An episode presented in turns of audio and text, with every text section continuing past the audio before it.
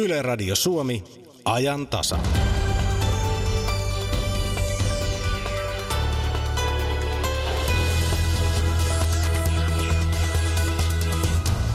Viikonloppuna metsä on rytissyt. Metsästäjäliitto organisoi villisikaviikonlopun. Jahdissa oli mukana myös maa- ja metsätalousministeriön kansliapäällikkö Jaana Husu-Kallio, ja hän on tässä ajantasassa vieraana. Puhumme saaliista, mutta puhumme myös itse eläimestä. Villisikakanta kasvaa Suomessa vauhdilla. Rivien välien merkityksestä puhuvat sekä kirjailija Sofi Oksanen että kolumnisti Kari Enqvist. Neuvostovirossa rivien väli kantoi karmeita merkityksiä. Tässä päivässä sieltä löytyy tahallista väärin ymmärtämistä.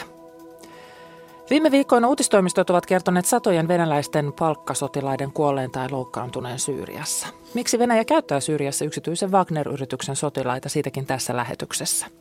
Ja kuulemme myös illan M O T-ohjelmasta, jossa aiheena on lottien rahat. Alkuun tehdään piipahdus Helsinki-Vantaalle. Suomen olympiajoukkue on tulossa kotiin. Minä olen Kati Lahtinen, tervetuloa ajan tasan seuraan. Ennen villisikajahtia mennään siis toiseen jo päättyneeseen jahtiin. Mitalijahti olympialaisissa päättyi kuuteen mitaliin. Suomen olympiajoukkueen kotiinpalujuhlat ovat alkamassa ja me olemme juhlassa mukana. Lentokentällä vartoomassa on Ilona Turtola. Lentokentällä vartoomassa on Ilona Turtola.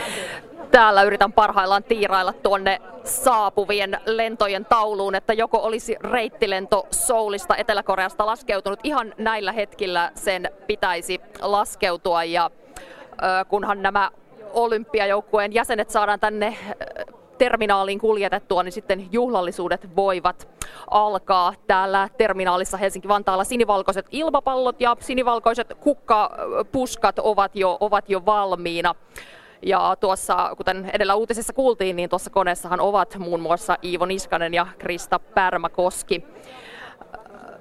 Paluujuhlallisuuksiin osallistuu presidentti Sauli Niinistö, urheiluministeri Sampo Terho ja myös Suomen olympiakomitean puheenjohtaja Timo Ritakallio. Ritakalliohan arvioi ennen olympialaisia, että Suomi tuo näistä kisoista kuusi pilkku neljäkymmentäviisi mitalia, eli aika lähelle meni tuo arvaus. Täällä on paljon median edustajia ja olympiakomitean jäseniä odottelemassa urheilijoita saapuvaksi terminaaliin. Täällä on myös jonkun verran hieman jännittyneen oloisia lapsia. Vieressäni on nyt lastentarhanopettaja Maria Repo, päiväkoti Tanhula Ilolasta Vantaalta. Mitä sinä tuon lapsijoukon kanssa täällä teet? Eli Touhula Ilolasta, joo. Eli meidän eskarit tulee kukittamaan näitä lentokoneesta tulevia olympiajoukkueen jäseniä ja teemme kunniakujaan tohon. Miten paljon tätä koreografiaa olette keränneet harjoittelemaan? Me harjoiteltiin äsken yhden kerran ja liput on askareltu aamulla ja jännitetty koko aamu. Että. Te seurasitte olympialaisia hieman enemmänkin päiväkodissanne. Joo, no meillä oli ennen talvilomaviikkoa omat olympiaviikot, jossa vähän maastohiihtoa ja kurlingia ja kelkkailua ja taitoluistelua harjoiteltiin lasten kanssa ja täytettiin olympiapassia. Ja viime viikolla on seurattu sitten etenkin Lindan ja maajoukkueen jääkiekon peluuta ja monenlaisia lajeja. Ovatko lapset nyt en, enemmän innostuneet vaikkapa jääkiekosta tai sitten maastohiihdosta menestyksen myötä? No ehkä jääkiekosta, koska Linda on meillä töissä ja tuota, hän tuli tänään sitten käymään päiväkodilla, niin on piirretty fanikuvaa ja muuta. Et Linda ehkä eniten, kun on tuttu, niin seurattu. Täällä tosiaan alkaa kohta kunniakujan muodostaminen urheilijoille. Palataan tänne lentokentälle tosiaan vielä myöhemmin tässä ajantasassa. Siihen mennessä toivottavasti urheilijat on myös saatu tänne terminaaliin. terminaaliin saa. Tämä on ajantasa. Palataan sinne sitten, kun, kun juhlat todella alkavat. Ja ehkä sitten kuullaan niitä lasten ääniä, kun he huutavat hyvä Linda. Mutta sitä ennen jutellaan äh, villisijoista ja villisikajahdista. Viikonloppuna äh, muun muassa Kouvolan seudulla ja Varsinais-Suomessa järjestettiin Metsästäjäliiton organisoima villisikaviikonloppu. Siis ihan oikein kunnon villisikajahti. Suomessa arvioidaan olevan noin kolmetuhattaviisisataa villisikaa ja kanta kasvaa nopeasti. Ruotsissa villisikoja on jo niin paljon, että niitä jahdataan enemmän kuin hirviä, noin satatuhatta kappaletta vuodessa. Tuossa viikonlopun jahdissa olivat mukana myös maa- ja metsätalousministeri Jari Leppä sekä maa- ja metsätalousministeriön kansliapäällikkö Jaana Husu-Kallio. Tervetuloa Jaana Husu-Kallio Ajantasaan. Kiitos paljon. Minkälainen jahti oli? Montako kaatoa ja mitkä tunnelmat? Näistä kanssa täytyy aloittaa. No ensiksi aloitetaan sillä, että kun jahtiin lähdetään, niin, niin tuota, sinne ei mennä koskaan mitään ottamaan, vaan niin kuin sanotaan, metsän tapio antaa mitä antaa, ja tällä kertaa oli kyllä aika kitsaalla tuulella, eli, eli ei, ei nähty muuta kuin jälkiä kylläkin, mutta päivähän oli mitä hienoin, ja, ja sitten viikonlopun aikana kuitenkin oli, oli tuota metsästysseuroja, jotka saalistakin saivat. Et me aloiteltiin enemmänkin nyt sitten herättelemään näitä muita metsästäjäporukoita mukaan. Tämä ei ollut ensimmäinen kerta, kun olit villisikajahdissa mukana. Olet villisiä myös kaatanut. Olen kaatanut, joo. Olen ollut, ollut tuota ja oppinut myös sen, että, että sen takia se tulee tietyllä tavalla itsestään selväksi, että sinne ei mennä mitään ottamaan, kun olen ollut kyttäämässä tuntitolkulla. Eli on neljä vai viisi kertaa ollut semmoinen keskimäärin kuusi, puoli, seitsemän tuntia odottamassa, ja sitten viime Viime syksynä loppukesästä niin, niin sitten puoli yhden aikaan yöllä tuli emakko hyvin tyypillisesti sitten kuuden porsaan kanssa siihen, ja, ja sitten tyypillisesti myös niin yhden porsaan sain siitä ammuttua, että se on aika tyypillinen ehkä tämmöisen kyttäyksen lopputulos, mutta, mutta on sen verran olen ylpeä itsestäni, että hyvä laukaus ja, ja eläin. Eläin kuoli sillä lailla, niin kuin parhaimmillaan riista eläin kuolee kunnon laukauksella siihen paikkaan muutama sekuntia aikaisemmin tietämättä yhtään mitään. Ihan kaikki metsästäjät ei voi kuitenkaan sanoa, että villisian olisivat kohdanneet, saate sitten kaataneet.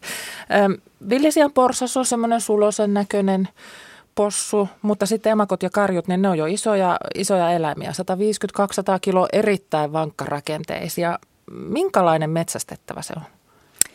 No sanotaan, että se ristaeläimenä on Suomessa tosiaan, niin kuin sanoit, niin on, on uusi. Eli kyllähän suomalaiset metsästäjät, jotka on oikein aktiivisia, niin on käynyt maailmalla muualla villisikoja ampumassa. Ja varsinkin tietysti Baltian maissa, joihin nyt ei kannata mennä, koska siellä on afrikkalainen sikarutto ollut ongelmana, niin sinne ei, ei nyt tänä, tänä aikana kannata mennä. Mutta, mutta sikahan on ovella eläin, ja varsinkin nämä emakot, jotka laumaansa suojelee, niin on sangen fiksua porukkaa. Eli tämä kyttäysjahti, eli odotetaan tosiaan tunti tolkulla siellä hissukseen, että, että eläin, eläimet tulee paikalle, niin on, on kyllä tuota tämmöinen kestävyyslaji. Ja Suomessa on aika vähän harrastettu sitten tämmöistä ajojahtia, josta nyt ensimmäisen kerran minullakin oli sitten kyllä kokemusta perjantaina. Ja, ja ne, tämmöinen ajojahtihan ei esimerkiksi sitten taas tuonne itärajalle sovi ollenkaan rajamuodollisuuksia, ja sen takia, ettei koirat mene sitten rajan väärälle puolelle, mutta, mutta tota, se on uusi metsästysmuoto, näin myös tuo Metsästäjäliitto on, on omalta puoleltaan sitä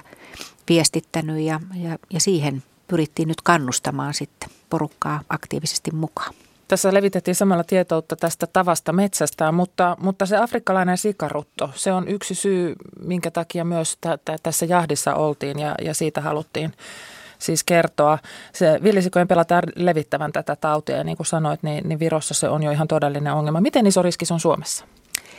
No kyllähän se riski on äh, kaikissa äh, näissä maissa, joilla, joilla rajanaapurina äh, olevassa maassa on, on tautia todettu. Eli kaksituhattaneljätoistahan se oikeastaan aktivoitui täällä, täällä tota, Pohjois-Euroopan alueella, nimenomaan Baltian maissa, ja nyt sitä on Puolassa ja, ja Romaniassa ja myös Tsekissä tällä hetkellä. Että, ja nimenomaan se alkoi sillä, että se on villisiassa, ja se on tullut tuolta idästä päin, eli villisikojen mukana äh, kärsästä kärsään tarttumalla, ja se on vielä siitä inhottava virus, että se säilyy siellä ympäristössä sangen, sangen hyvin, ettei tarvitse edes sitä suoraa kontaktia siihen, siihen villisikaankaan. Eli sen takia esimerkiksi nämä villisikalihatuotteet on kaikki ehdottoman kiellettyjä, että niitä ei, ei pidä tuoda, koska se voi säilyä esimerkiksi pakastetussa villisianlihassa jopa vuosien, vuosien ajan. Et riski on, on olemassa, ja siihen liittyy se, että tämä meidän oma villisikan määrä halutaan pitää mahdollisimman pienenä, jotta sen riskin määrä vähenisi, ja sitten jos niin hirveä tapahtuma olisi, että se tauti tänne tulisi, niin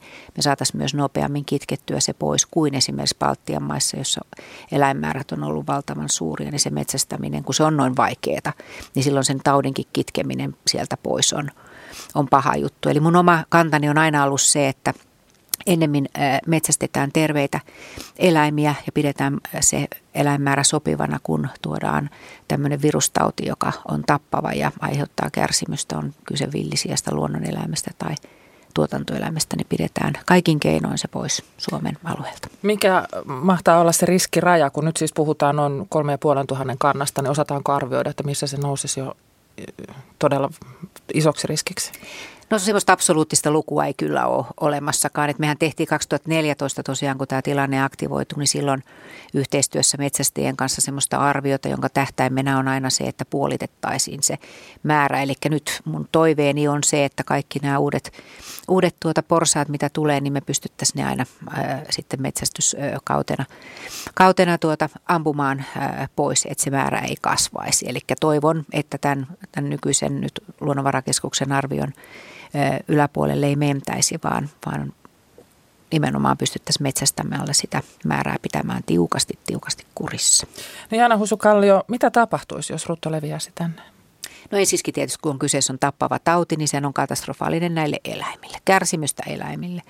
Ja sitten tietysti se riski, että se leviäisi näihin kotisikoihin, mitä on tapahtunut valitettavasti kaikissa Baltian maissa ja Puolassa, samaten muun muassa ja Romaniassakin.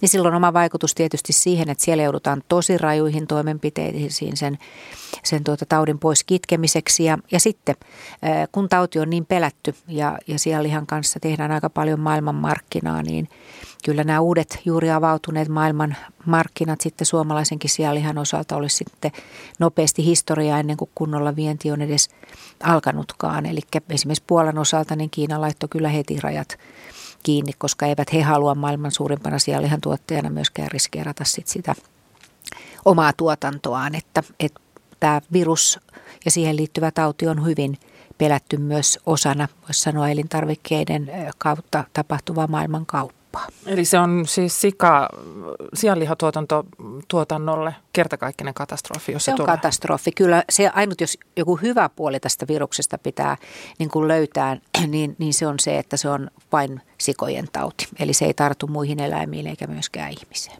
Miten verenvuototauden kantajan, siis afrikkalaisen sikaruton kantajan voi tunnistaa vai voiko mitenkään? No kyllä se käytännössä tunnistetaan vain laboratoriotuloksiin ja sitten tietysti kuoleman jälkeisen tutkimuksen kautta asiantuntijoiden kautta, että Elintarviketurvallisuusvirasto meillä on sitten se taho, joka määrittää sen, sen taudin. Eli sitä varten näitä näytteitä otetaan myös näistä ammutuista villisioista, vaikka ne olisivat terveitäkin, niin meillä on, on hieno järjestelmä, kiitos vaan metsästäjäkuntamme, jolla, jolla me saadaan näitä näytteitä tutkittavaksi. Eli sillä vaiheessa, että jos se tauti olisi vielä vaikka itämässä vähän samalla lailla kuin flunssakin ennen kuin ne oireet tulee, niin me pystyttäisiin siitä vaiheesta jo sitten tauti saamaan niin sanotusti kiinni. No jos sellainen tapaus löydettäisiin Suomesta, niin mitä se tarkoittaisi?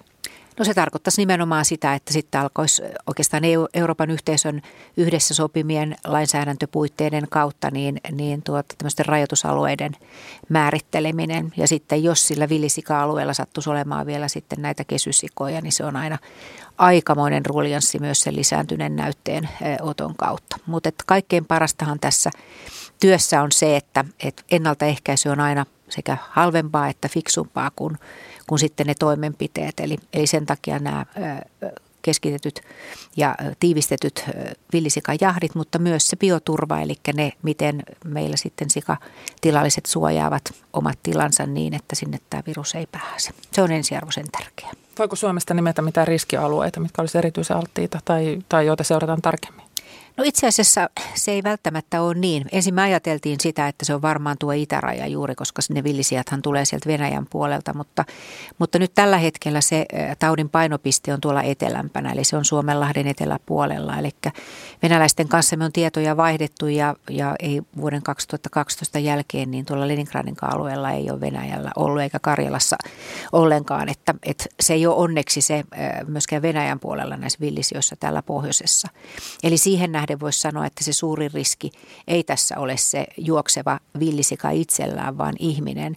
Ihminen, joka tuo saastunutta lihaa tai tuo sen tavaroissaan, vaatteissaan, mukaan lukien omissa eväissään. On se sitten rekkakuski, joka tulee vaikka sieltä Venäjän rajalta, tai on se sitten Viron laivalla tuleva henkilö, joka on, on sitten tuota, ollut tämmöisen tarttuvan materiaalin kanssa tekemisissä. Että ihminen on se suurin riski tässäkin asiassa.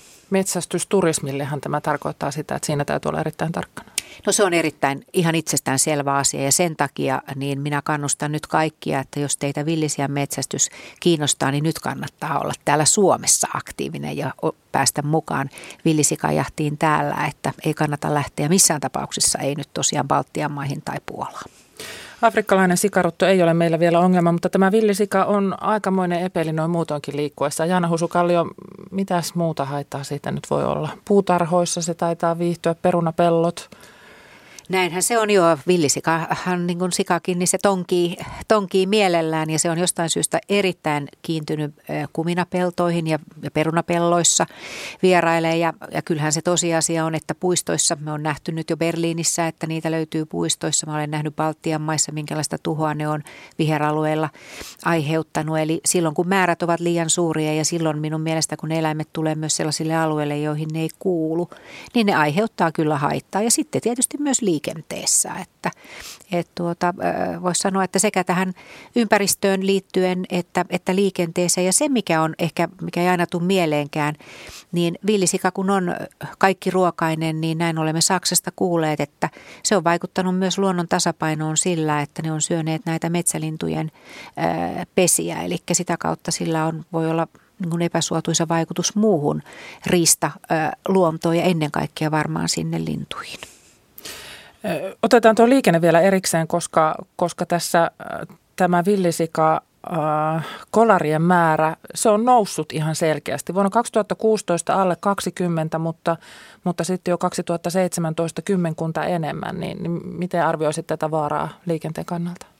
Ihan varmasti se on, on, on lisääntyvä vaara. Se on selvä, eiköhän se ole ihan selvää, että kun niiden eläinten lukumäärä kasvaa ja ne liikkuu aika paljon, varsinkin nämä, näin olen ymmärtänyt, nämä karjut, jotka etsii uutta, uutta tuota, laumaa itselleen, tuota, niin, niin ne liikkuu paljon ja nehän on kaikkein vaarallisimmat, koska ne on kaikkein suurimpia, mutta kyllä se ihan niin kuin peura puolella tai hirvipuolella, niin kun eläinmäärät kasvaa, niin ne riskit myös liikenteessä valitettavasti kasvaa. No miten tämä villisika pärjää Suomen oloissa?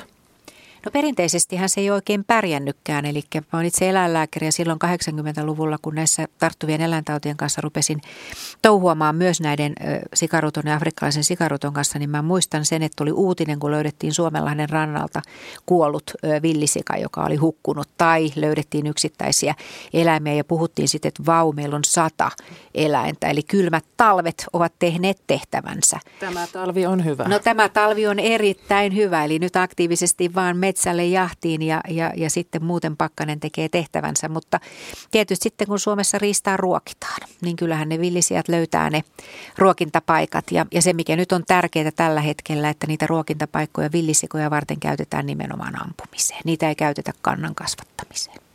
Kiitos vierailusta, Jaana Husu-Kallio. Kiitos paljon.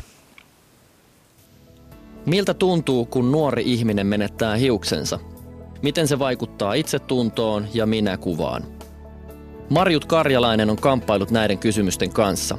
Hän on nuori parikymppinen äiti, joka menetti hiuksensa sairauden vuoksi.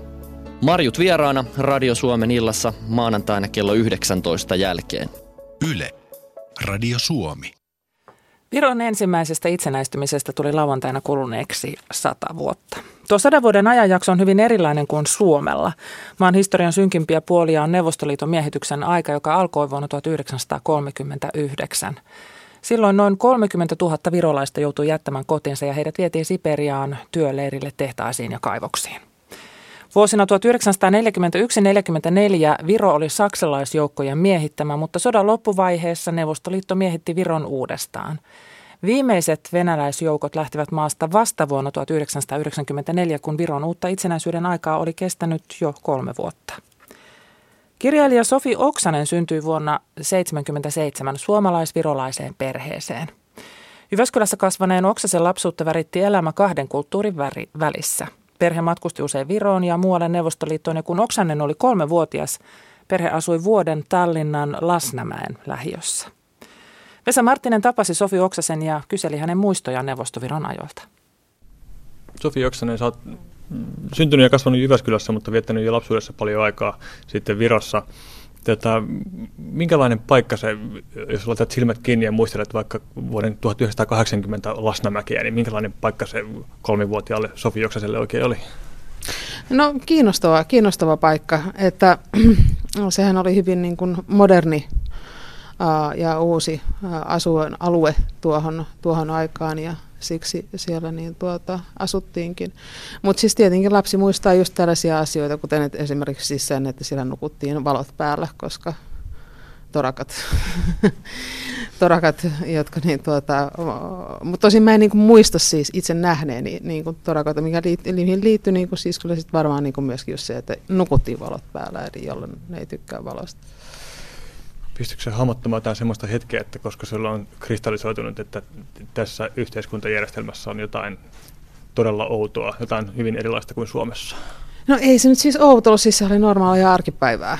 Ja ei, ei tuolloin kukaan puhunut Viron niin kuin uudelleen itsenäistymisestä sillä tavalla, että, mm. että, ää, et, et siis se oli osa arkipäivää ja siis se oli siis normaali järjestys, joka oli täysin toisenlainen tosin kuin pohjoismainen demokratia. Mm. Minkälaista se ylipäänsä oli lapsuudessa kasvaa kahden kulttuurin keskellä? Reissasitte paljon eri puolilla Neuvostoliittoa ja niin edespäin.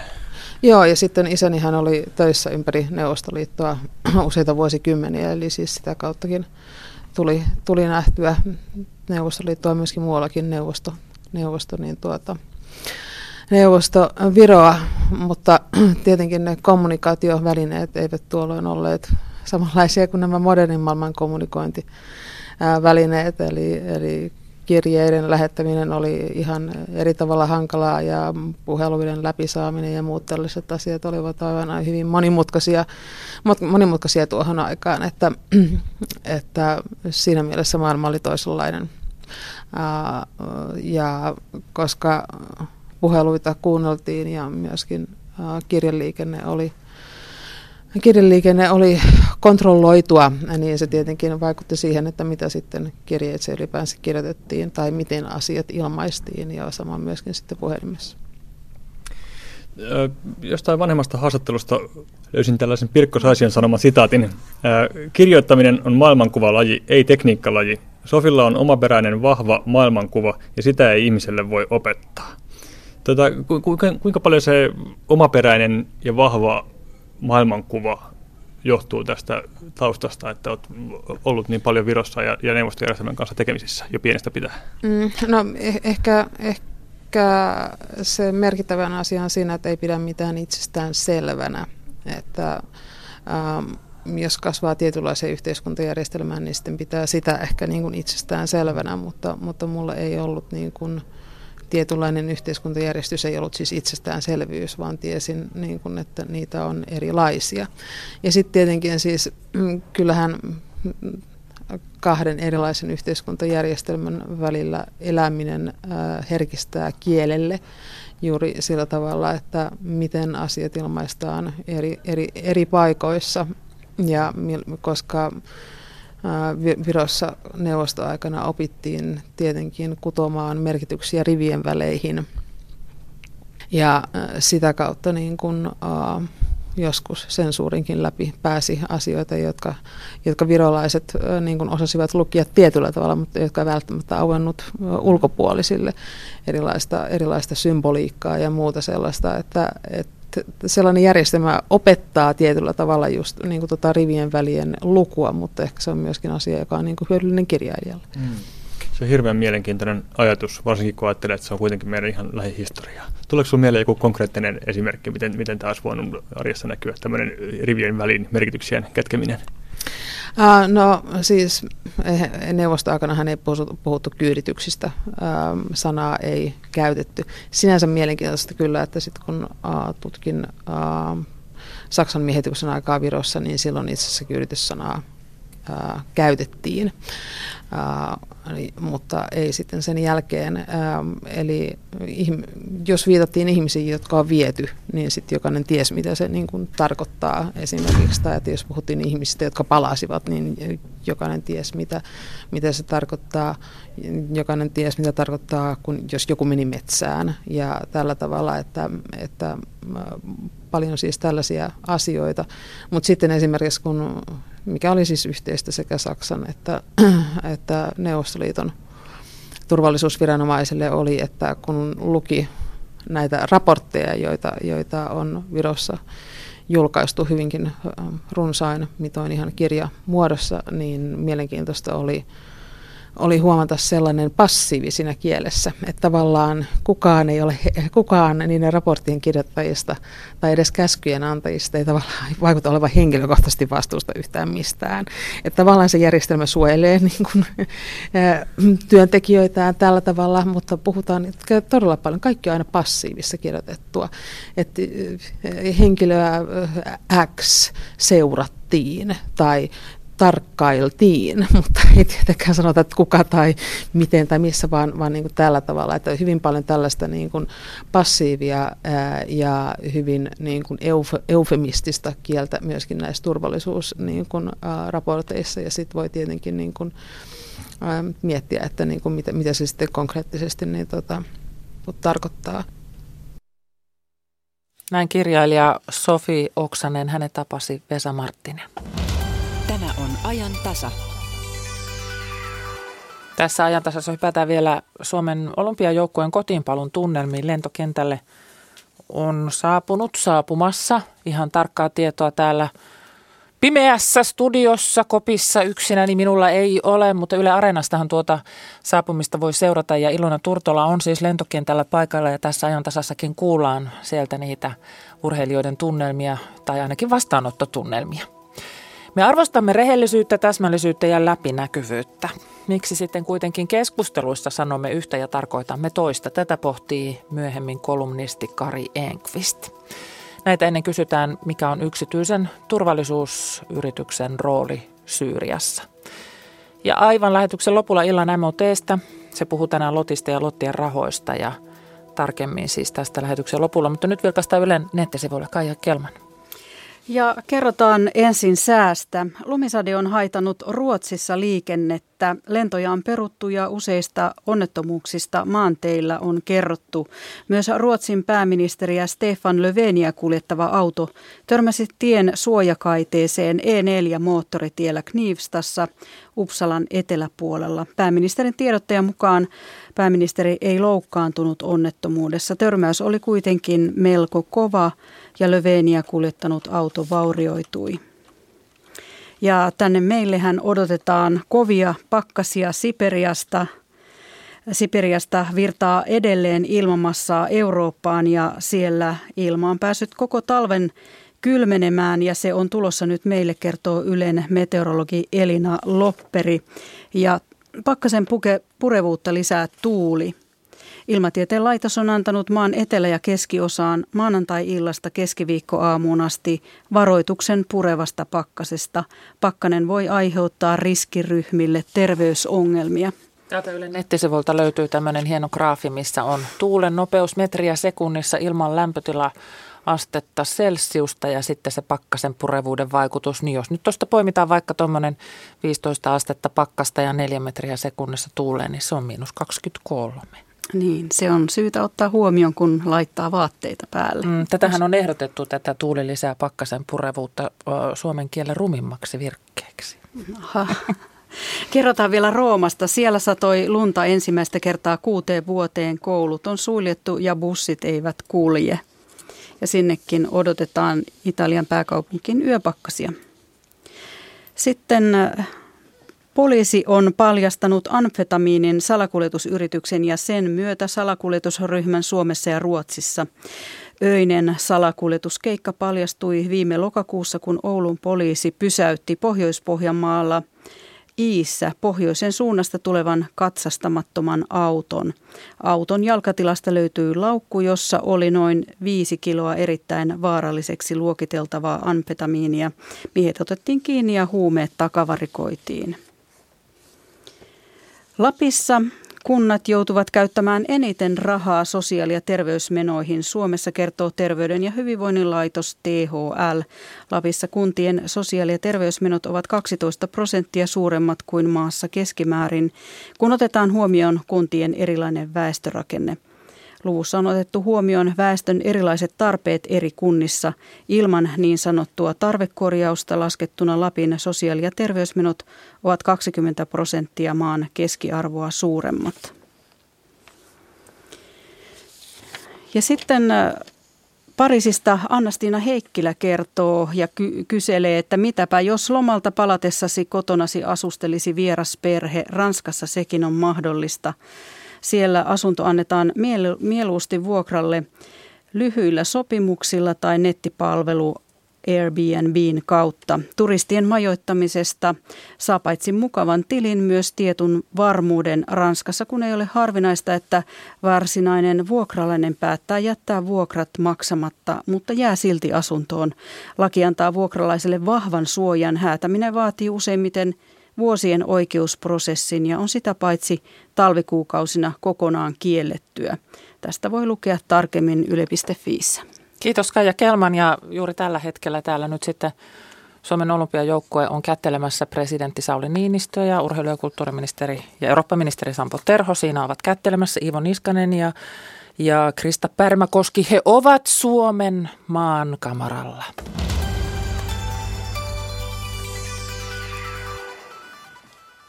Sitten hetkeksi Syyriaan. Kymmeniä tai mahdollisesti yli sata venäläisen turvallisuusyrityksen palkkasotilasta menehtyi Syyriassa pari viikkoa sitten Yhdysvaltain ilmaiskun yhteydessä.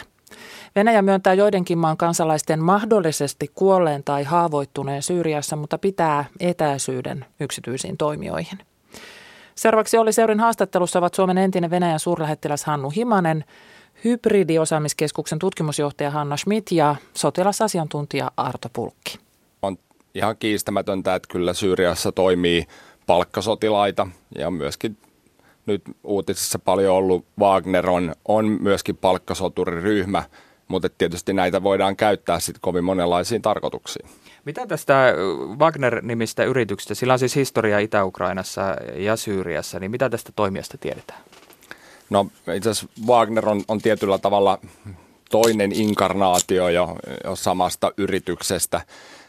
Venäjällä tällaiset yksityiset sotilasturvallisuuspuolen yritykset niin syntyi yhdeksänkymmentäluvulla, yhdeksänkymmentäluvun loppupuolella ja, ja itse asiassa Syyriaan ensimmäisiä venäläisiä yrityksiä lähti jo tuossa kaksituhattakolmetoista.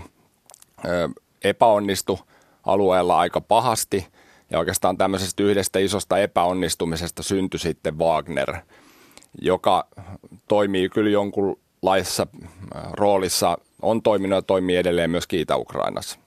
Ja miten tällä hetkellä, nyt puhutaan jopa kolmesta tuhannesta Wagnerin sotilasta Syyriassa, niin miten näiden toiminnan rooli on nyt muuttunut tai kasvanut ihan viime aikoina? No, Wagnerin rooli Syyriassa on vaihdellut. Palmiran taistelujen aikana kaksituhattakuusitoista, loppuvuodesta kaksituhattaseitsemäntoista alkuvuodesta, niin siellä oli satoja taistelijoita.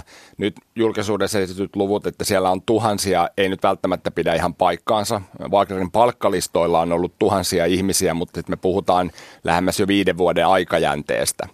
Mutta että useita satoja taistelijoita, siis useita komppanioita. Ja nyt tietenkin, kun Venäjä on, on vähentänyt omia maajoukkojaan Syyriassa, niin sitten tällaisten Wagnerin tapaisten yritysten rooli kasvaa siinä yhtenä mahdollisuutena Venäjällä vaikuttaa sitten tilanteeseen. Hanna Smith, mi- mi- miten te näette tämän? Mikä näiden ö, palkkasotilaiden, tai ovatko ne edes palkkasotilaita tässä kontekstissa? Ö, o, o, ku, ku, kuinka selkeästi ne ovat palkkasotilaita? No ehkä ne siinä mielessä ö, on kuitenkin palkkasotilaita, että, että näistä palveluksista tai tästä toiminnasta niin maksetaan aika eri tavalla kuin sitten ne, jotka ovat ikään kuin valtiollisessa kokonaisuudessa. Mutta taustanahan tässä on aika mielenkiintoisesti se, että kaksituhattayksitoista Putin ollessaan pääministerinä niin nosti pääministerin puheessa, sellaisessa vuotuisessa puheessa esille sen mahdollisuuden, että Venäjä valtiona käyttäisi tällaisia niin kuin yksityis- yksityisiä sotilaspuolen yrityksiä yhtenä välineenä toimia niin kuin laajemmin maailmassa. Ja sen jälkeen se on useampaan otteeseen nostettu eri toimijoiden puolelta kylläkin hyvin vahvasti tällaisen isänmaallisen, patriottisen, jopa kansallismielisen puolen puolelta, niin tämä vaihtoehto ja tämä Wagner kuuluu nyt ikään kuin tällaiseen, onko se enää uutta ajattelua, mutta kuitenkin niin siihen kokonaisuuteen, että testataan tällaista yksityisen puolenkin ikään kuin kokonaisuutta siinä valtiollisen kokonaisuuden kanssa. Hannu Himanen, miksi näin toimitaan? No tässä sekä sisäpoliittisesti että ulkopoliittisesti Venäjän kannalta keskeisin ulottuvuus on kiistettävyys, kun käytetään tällaisia ulkoistettuja turvallisuuspalveluita tai, tai yksityisiä sotilaallisia yrityksiä, niin kuin tämä virallinen nimitys kansainvälisesti on. Eli siis voidaan milloin tahansa kiistää julkisesti, että Venäjä ei osallistu tiettyihin sotilaallisiin tapahtumiin millään tavoin. Sillä on sisäpoliittisesti myös iso merkitys, koska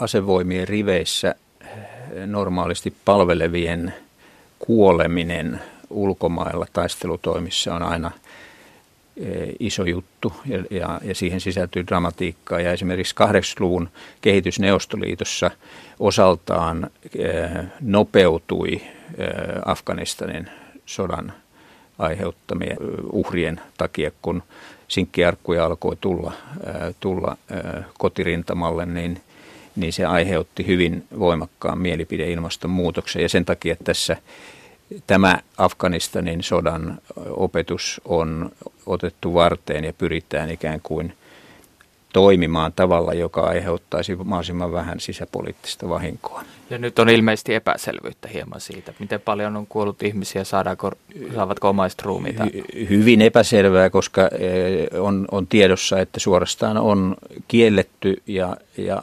aktiivisesti sensuroidaan kaikkia uutisia, jotka koskevat venäläisten sotilaiden, on, on he sitten asevoimien riveissä taistelevia tai näiden yksityisten yritysten riveissä taistelevia, niin heidän nämä miestappiot ovat, eivät näy julkisuudessa ja, ja jopa hautaukset ja tällaiset asiat hoidetaan äärimmäisen tarkasti salassa julkisuudelta.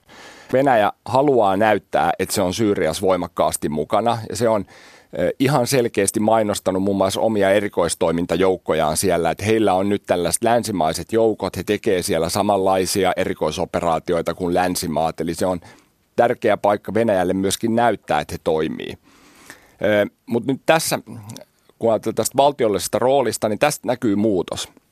Silloin kaksituhattakolmetoista, kun Slavjanski korpus meni sinne Syyriaan ensimmäisen kerran ja sai sieltä tappioita, niin heillä oli erittäin suuria vaikeuksia päästä evakuoitumaan takaisin Venäjälle. Ja kun he pääsi, niin merkittävä osa heistä joutui virallisen syytteen alle siellä ja sai tuomioita. Venäjän rikoslakihan kieltää palkkasoturitoiminnan. Nyt tämä on muuttunut sillä tavalla, että nyt selkeästi Wagner on saanut valtiotasosta tukea niin kuljetuksissa, kun esimerkiksi nyt tässä helmikuun alun tapauksessa, niin heitä evakoitiin valtiollisella koneella siitä. Ja on, on selvää, että Venäjä kontrolloi nimenomaan tämän rikoslain kautta sitä. Tämä on täysin kiellettyä toimintaa Venäjän näkökulmasta. Jos Venäjän valtio haluaisi sitä lopettaa, niin se loppuisi huomenna se toiminta. Mutta tässä on tapahtunut nyt iso muutos ja, ja nyt tässä yhdistyy tavallaan yksityinen intressi. On monia tahoja, jotka haluaa näitä öljy- ja kaasuvaroja siellä suojella, ja tämä on perinteistä palkkasoturitoimintaa. Sitten yhdistyy tämä Hanna mainitsema patriottinen toiminta. On paljon venäläisiä, jotka haluaa mennä sinne ihan tästä patriottisesta näkökulmasta taistelemaan ISISiä vastaan. Ja sitten on tämä Venäjän valtion intressi. Ja nyt nämä kaikki kolme yhdistyy tavallaan Wagnerissa just tällä hetkellä. Mutta nämä kaikki kolme on siellä, siellä samaan aikaan paikalla. Näin totesi sotilasasiantuntija Arto Pulkki. Mukana keskustelussa myös Suomen entinen Venäjän suurlähettiläs Hannu Himanen ja hybridiosaamiskeskuksen tutkimusjohtaja Hanna Smith. Olli Seuri oli toimittajana. Sitten on vuorossa Kari Enqvistin kolumni Markka takaisin ja muita piiloviestillä varustettuja riidanaloituksia. Julkista keskustelua vaivaa jatkuva väärin ymmärtäminen. Tämä ei ole seurausta tyhmyydestä tai pahuudesta, vaan siitä, että ihmisten välisessä kommunikaatiossa mukana juoksee myös se, mikä jää rivien väliin. Sitä kutsutaan alatekstiksi tai piiloviestiksi. Tämä pinnanalainen puhe on suttuista ja tulkinnanvaraista, mutta jäävuoren tavoin muodostaa sen, mikä puheessa on tärkeintä. Rautalangasta väännettynä ihmiset sanovat yhtä, kun tarkoittavat toista. Vain luonnontieteen lauseet ovat vapaita alatekstistä, Kun sanon, että planeetta Mars kiertää aurinkoa likimäärin ellipsin muotoista rataa, minulla ei ole piiloviestiä. Totean ainoastaan tosiseikan. Siksi riitaa ei synny. Kukaan ei ala syytellä minua vieraita planeettoja paapovaksi suvakiksi tai vaatia, että jos kerran puhun Marsista, minun pitäisi puhua myös Veenuksesta. Toista äärilaitaa edustavat uskonnolliset lauseet. Ne ovat aina tulkinnanvaraisia ja kantavat selässään piiloviestien raskasta reppua. Kun Jumalan palveluksessa tunnustetaan ääneen usko ruumiin ylösnousemiseen ja iankaikkiseen elämään, valtaosa kirkkokansasta ei edes pohdi, mitä sillä tarkoitetaan. Kukaan tuskin kuvittelee, että taivaassa istuttaisiin latkimassa teetä kuolleiden sukulaisten kanssa piinallisen pitkät vuosituhannet toistensa jälkeen. Ajatelmat ovat epämääräisempiä. Puhutaan taivasruumiista tai ajattomuudesta pohtimatta lainkaan, mitä ne merkitsevät. Ajattomuus tarkoittaa sitä, että mikään ei muutu, sillä muutos on ajan mitta. Ajattomuudessa ei ole ajatuksia, ei tekoja, ei sanoja, ei mitään, minkä laskemme elämäksi. Tällainen taivas on käsitteellinen mahdottomuus. Mutta silti uskon tunnustusta toistetaan, ei sen itsensä, vaan sen alatekstin vuoksi. Sillä vahvistetaan lausujan elämänasenne kristilliseksi, kaikkine sen hyveineen ja paheineen. Sillä viestitään tuhansista erillisistä asioista, joiden luettelo on henkilön olemassaolon mitta. Se ei oikeasti puhu taivaasta, vaan toteaa, tällainen minä olen. Aivan vastaavasti sotahuuto, markka takaisin, ei ole rajattu talouspoliittinen mielipide. Siinä on kyse liturgisesta tunneilmaisusta, jonka alateksti on pitkä kuin sopivan piipun valinta Walter Kilven romaanissa Alastalon salissa. Sotahuuto kertoo pelosta, kiukusta ja neuvottomuudesta alati uusiutuvan nykyajan akanvirrassa. Kaikki oli paremmin markka-aikana. Se oli kuin taivas, lähes ajaton. Oli Kekkonen ja Brezhnev ja televisiossa vain kaksi kanavaa. Maailman kulku oli ennustettavissa ja sen kymenjuoksu pysyvä kuin Berliinin muuri. Jos jossakin joskus näkyi musta mies, pikkupojat kipittivät ihmettelemään sitä kaupungin toiselta puolelta. Markka-aikana olimme itsenäisiä ja määräsimme itse omista asioistamme. Paitsi silloin, kun meitä käskyttivät Neuvostoliitto tai bisneksensä jälleen kerran ryssineet paperipatruunat. Tässä alatekstissä kaikki Kekkosen kuoleman jälkeen tapahtunut paha on euron ansiota. Tuli sotia ja pakolaisia. Kahvikupinkin hinta nousi. Itse muistan vuonna tuhatyhdeksänsataaseitsemänkymmentäkolme paiskineeni kaksi vuorotyötä Enso Kutseitilla. Siitä maksettiin nykyrahassa sata kahdeksankymmentä euroa kuukaudessa. Tänään teollisuustyöläisen ostovoima korjattu palkka on nelinkertainen, mutta sitä ei tässä markan pyhimyskertomuksessa tietenkään lueta euron ansioksi. Alateksti onkin aina valikoiva. Kun se samalla on hämärä kuin Helsingin marraskuu, siihen on vaikea tarttua asia-argumentein, joilla ei itsellään olisi piiloviestiä. Eli kansankielellä näin syntyy meheviä, mutta yhdentekeviä riitoja, joissa ihmiset puhuvat kovalla äänellä toistensa ohi. Kannattaako uskonnosta tai talouspolitiikasta sitten ylipäätään keskustella? Uskonnosta ei, mutta markan toisesta tulemisesta kyllä. Jälkimmäinen toki muistuttaa kristillistä taivasta siinä, että kumpaakaan emme luultavimmin tule näkemään. Euroihin ja markkoihin liittyy tietenkin aitoja argumentteja, mutta niiden rinnalle tulisi nostaa näkyväksi alateksti, joka asettaa väitteet taustaansa.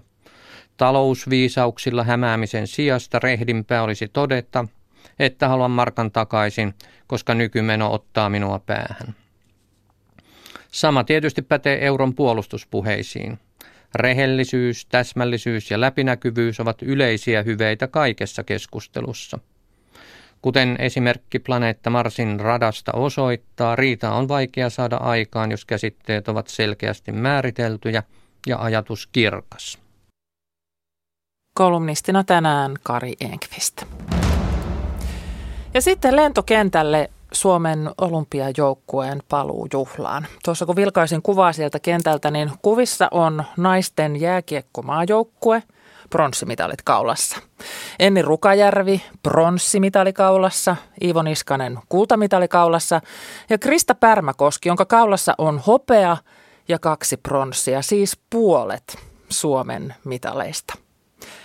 Presidentti Sauli Niinistö oli vastaanottamassa suomalaisurheilijoita lentokentällä ja hän kiitteli urheilijoita vuolaasti. Niinistö pani merkille myös urheilijoiden suuren merkityksen suomalaisille.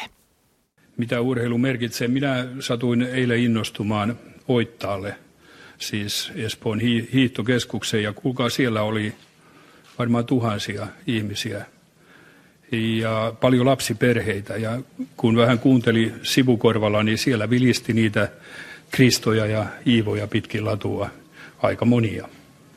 Sillä tavalla te vaikutatte meihin kaikki. Haluan myöskin sitten kiittää tässä teidänkin puolestanne, teidän kotiväkeänne, varmasti sieltä se viimekätinen kannustus urheiluun aina tulee, mutta sitten meidän hyviä huolto- ja johtojoukkueitamme, ansio on teilläkin tähän menestykseen. Kiitoksia kovasti ja toivotan teille kaikille oikein hyvää onnellista elämänjatkoa ja vähän mitaleita lisääkin jatkossa. Onnellista elämänjatkoa ja vähän mitaleita lisääkin jatkossa. Päättyneessä talvikisossa siellähän mitaleja tosiaan tuli kuusi kappaletta ja juuri tuossa itse katselin Iivo Niskasen kultamitalia. Hän oli tuolla vastaanottamassa kukkia ja onnitteluja. Täytyy kyllä sanoa, en ole olympiamitaleita noin läheltä koskaan nähnyt. Ja oli kyllä todella siis ison kokoinen halkaisijaltaan tämä kultamitali. Öö, Presidentti Niinistön lisäksi täällä tosiaan puhui ministeri Sampo Terho, joka, joka sanoi, että, että hän on erittäin ylpeä joukkueesta ja myös, että paluu, paluu kultamitalikantaan on todella hieno asia koko Suomelle. Hienoa, että maastohiihdossa näin hienosti, hienosti on mennyt. Parhaillaan täällä, täällä kukitetaan ja kaikin tavoin ylistetään urheilijoita. Kovin mielelläni olisin tähän suoraan napannut Krista Pärmäkosken tai Iivo Niskasen, mutta tosiaan mitallin saaneet urheilijat tuolla rivissä kuuntelevat onnitteluja. He eivät tähän nyt päässeet. Täällä on mitalistien ja tässä soulinkoneessa Helsinkiin saapuneiden lisäksi täällä lentokentällä on paikalla myös siis muuta joukkuetta, jotka olivat jo aiemmin, aiemmin tulleet Suomeen. Eli esimerkiksi Enni Rukajärvi on täällä ja Hannu Mannisenkin tuolta bongasin. Öö, mini, öö, presidentti Sauli Niinistön onnittelupuheen päätteeksi hänelle myös luovutettiin tämä peitto. Suomen joukkuehan niitti mainetta tuolla olympialaisessa sillä, että he neulovat ja neulovat näitä tämmöisiä pieniä, neulovat tämmöisiä pieniä lappuja, mistä sitten se peitto kudottiin yhteen ja se tosiaan täällä presidentti Niinistölle luovutettiin ja presidentti sanoi, että ehkäpä tämän peiton alla sitten vaikka lämmittelee joku tuleva urheilija. Öö, tosiaan viralliset, virallinen vastaanottoseremonia täällä vielä jatkuu, jatkuu ja kohta urheilijat pääsevät, pääsevät myös nauttimaan noista kakkukahveista. Tuolla on tosiaan hienot sinivalkoiset, sinivalkoiset mitalikahvit katettu heitä odottamaan. Ja sen jälkeen on varmasti luvassa kunnon mediapyöritystä. Täällä on paljon, paljon median edustajia ja kaikki tietenkin haluavat saada haastatteluja, haastatteluja mitalisteilta ja myös muilta olympiajoukkueen jäseniltä. Jäämme odottelemaan, jos noita, tosiaan, jos näitä mitalisteja tuolta, tuolta tuota, saisi, saisi haastatteluun tai, tai kakkukahvin ääreen. Siirretään tässä vaiheessa takaisin Katille Pasilaan. Lentokentällä tässä kotiinpalujuhlassa paikalla Ilona Turtola ja tuota tilaisuutta siis voi seurata tuolla Yle Areenassa. Siellä sitä välitetään suorana, osoite yle piste fi kautta areena.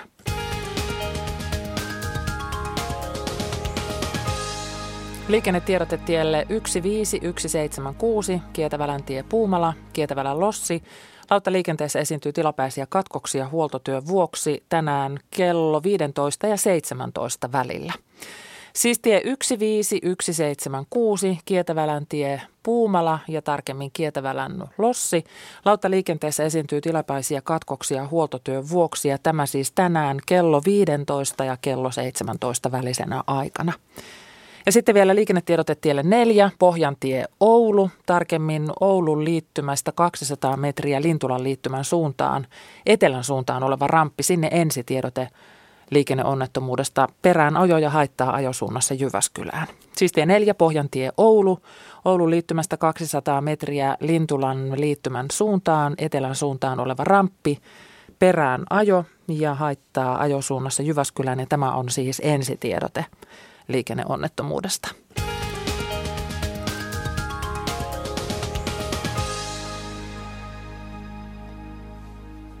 Tässä vaiheessa sitten tehdään jo katsausta siihen, että mitä tarjoaa tämän illan M O T-ohjelma. Lottien rivit harvenevat, heidän keski-ikänsä on jo yli yhdeksänkymmentä vuotta. Kuinka paljon apua ja tukea he saavat Lotta Svärd-säätiöltä, jolla on miljoona omaisuus? Tästä puhutaan tämän illan M O T-ohjelmassa. Tervetuloa ohjelman toimittaja Minna Knuskalaan. Kiitos. Siis illan M O T porautuu nyt Lotta Svärd-säätiön toimintaan. Mitä se ohjelma käsittelee? No me saadaan säännöllisin välein pyyntöjä katsojilta, että, että voisiko ö, M O T selvittää veteraanijärjestöjen tai Lotta Svärd-säätiön rahavirtoja. Ö, M O T on aikaisemmin tehnyt useita ohjelmia, varsinkin veteraanijärjestöistä, niin ö, tämä illan ohjelma keskittyy nyt Lotta Svärd-säätiön ja sen toimintaan. Ja ö, pääosassa ovat kuitenkin itse Lotat, jotka kertovat kokemuksiaan sitten säätiöstä. Onko tämäkin nyt siis sellainen, että on tullut pyyntö, että tehkää tästä? Näin on, joo. Kyllä. No minkälainen säätiö tämä Lotta Svärd-säätiö on? Se on erittäin varakas säätiö. Sillä on varallisuutta noin kahdeksankymmentä miljoonaa euroa. Se omistaa yli neljäsataa asuntoa pääkaupunkiseudulla esimerkiksi. Ja me haluttiin selvittää sitä, että miten suuri osa päätyy lotille ja pikkulotille. Pikkulotathan olivat kahdeksan seitsemäntoista-vuotiaita tyttöjä silloin sodan aikana, jotka avustivat eri tehtävissä, mutta, mutta se oli niin kuin se me, meidän lähtökohta. Mistä tämä varallisuus on kertynyt? kahdeksankymmentä miljoonaa ja sitten asuntoja. No siinä on myös ollut tota, tuuria ja siis he ovat osanneet hallita hyvin, hallita hyvin, niin kuin hyvin tätä omaisuutta. Mutta se on, se on ihan kotoisin sieltä sitä Lotta Svärd-järjestöstä, joka perustettiin kaksikymmentäluvulla. Ja, ja tota, siitä, siitä sitten sitä on karttunut.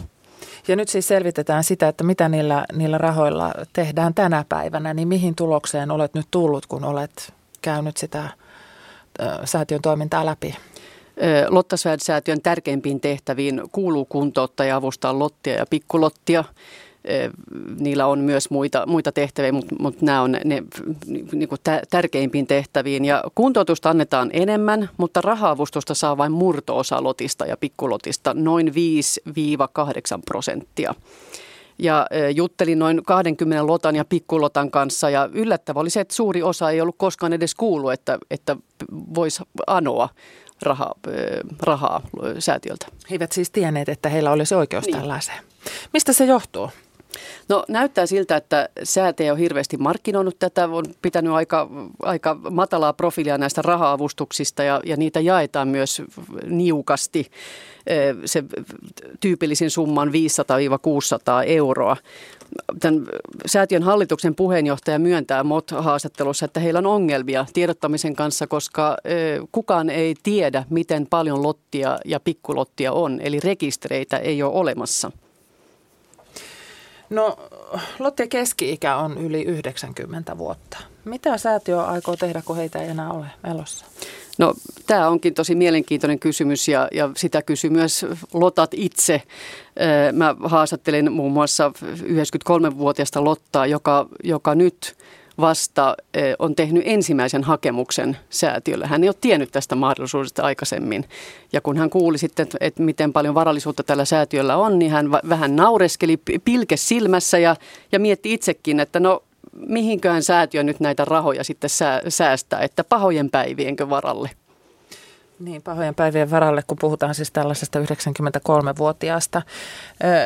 Haluatko vielä, Minna Knuskalaan, nostaa tuosta, tuosta lähetyksestä, illan M O T-lähetyksestä jotakin erityistä esille? Mitä, mitä säätiö sanoo tähän, tähän toimintaan?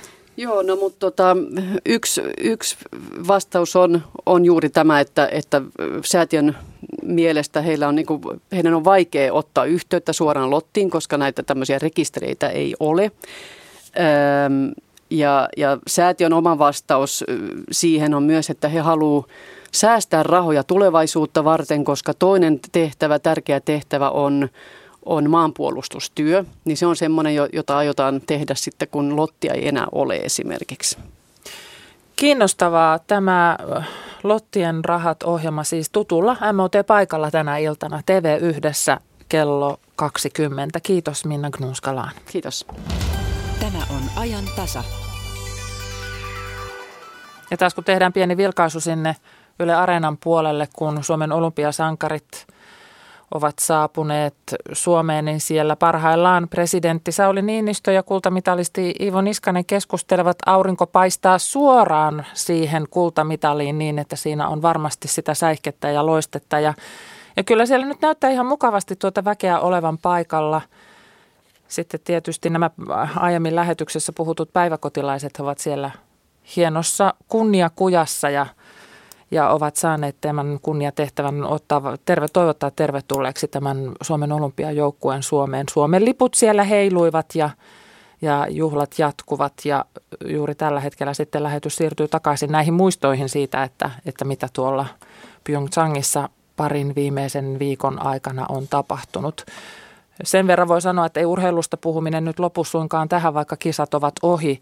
Huomenna Ajantasassa puhutaan urheilusta ihan kuten on puhuttu tänäänkin. Esimerkiksi siitä, että minkälaiset voimat ovat Iivo Niskasen olympiakullan takana. Hiihtoniiloksi tunnustautuva Aksa Sorjanen on aamupäivällä Ajantasan vieraana. Ja ehkä tässä kohti on hyvä muistaa se, miten Iivo Niskasen äiti Tarja Niskanen totesi tuon kultamitalihiihdon jälkeen pojastaan, kun analysoitiin sitä, että mitä kaikkea siellä sen... sen hienon mitalin takana ja urheilusuorituksen takana on ja mitä hän siinä erityisesti arvostaa, niin Tarja Niskanen totesi vain, että kultaa koko poika. Lisäksi huomenna puhutaan Nokian legendaarisen banaanipuhelimen paluusta. Se on ihan totta. Kuvat tästä ovat saaneet aikaan sosiaalisessa mediassa aikamoista kuohuntaa, että voiko tämä nyt olla tottakaan. Huomenna kysytään, että vieläkö Nokiasta voi tulla puhelinjätti näiden retropuhelimien myötä. Ja huomenna kerrotaan myös, mitä kaikkea saksalaiset jättivät pohjoiseen toisen maailmansodan aikana. Huomenna Ajantasan studiossa on Jari Mäkäräinen. Ja kun katsotaan, että minkälaisia viestejä tämän lähetyksen aikana on tullut studioon, niin villisika on puhututtanut kuuntelijoiden mielessä. Täällä on pohdittu muun muassa Ranskaa ja villisian historiaa ja muistetaan se kaikkein kuuluisin villisian metsästäjä eli Asterix ja Obelix. Tähän on hyvä päättää. Vuorossa ovat kello viisitoista uutiset.